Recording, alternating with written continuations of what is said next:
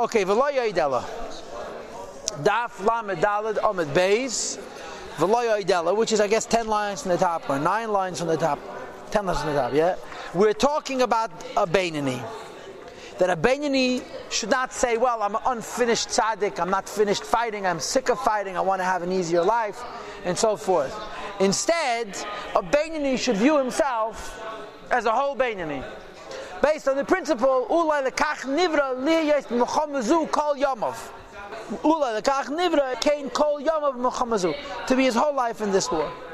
And Alter Rebbe explained it by giving us the marshal of two types of foods: foods that are arevim and masukah, naturally sweet, and then foods which are chamutzim, merurim chamutzim, raksha metuvalim musukanim heitev ad shenatsu vesach arevim ma'adanim lahashev anefesh.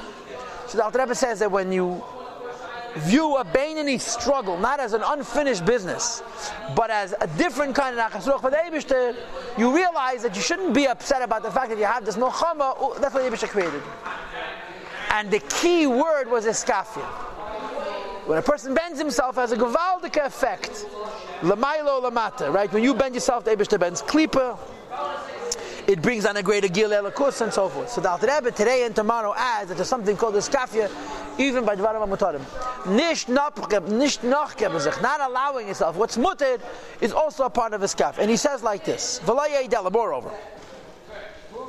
Afilu b'dvarim HaMutarim lagamri, even when it comes to such things, they're entirely permitted. Says the Rebbe, kol ma, to whatever extent.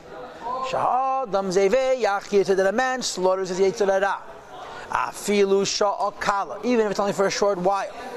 Umiskaven, the reason for the temporary suspension of indulgence is to bend klipa which is in the left ventricle of his heart.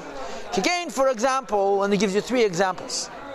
The first one is he wishes to eat. And postpones his meal. Ad pachas for an hour, even less. The asik beis Hashan spends that time learning Teda, and he brings it out from the Gemara. Kedisa b'Gemara, the Gemara says that Shoah Revias Machagalad, the regular time for people to eat is the fourth hour, 10 o'clock in the morning. Shah Shishas Machat Chachamim. And at noon, at midday, this is the time that Talmidei Chachamim eat. Now, why? Says the Rebbe, "V'hayu marivim atzmam shtei shoyes." They would starve themselves for stu- two hours, zuf, strictly for the purposes of holding themselves back from gashmis. It's kafir. That shagam achar Though after the meal, hayu them kol they continue learning all day long. Nevertheless, they bent themselves for these two hours not because they wanted to stop themselves from doing something, but they pushed wanted to postpone doing it. This is called the skafia by dvarim amutarim and it's also effective. It's part of the struggle of a. The second example, if a person closes his mouth from to speak, words that his heart very much desires to talk. From Gashmi things that's permitted. If it's Aveda, it's Aveda. It's permitted. He wants to talk Narashkeit, and he doesn't, for the sake of his kafir. Moreover, in the thoughts of his in the thoughts of his mind even a little bit. That he wants to think something which is mutter but not holy, and he doesn't think it. Says the Alter Rebbe, you should know the iskafia When you bend yourself a little bit down here, it's talik, it expands. Yikara the kuchabrichu, the glory of the Eibushter, Uktushasi and His holiness, La'ela Harbe, much, much, much, much more. A Yid bends himself a little in this world, the effect that it has, Lamaila, is extraordinary.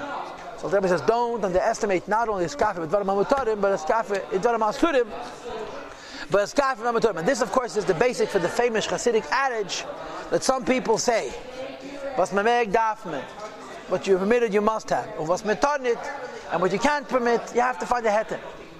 Versus what Hasidim say, was tarminit. You're not allowed, you're not allowed. Memeg dafmenit, and what you permitted, you don't need. This is called Skafi B'Dvarim Motar. Al says this is the life of a Beinani, and the the Ruchnizik effects are enormous. And we're going to continue to see the end of the Pedic where he explains further the effects of Iskafi B'Dvarim Motar. Okay, that's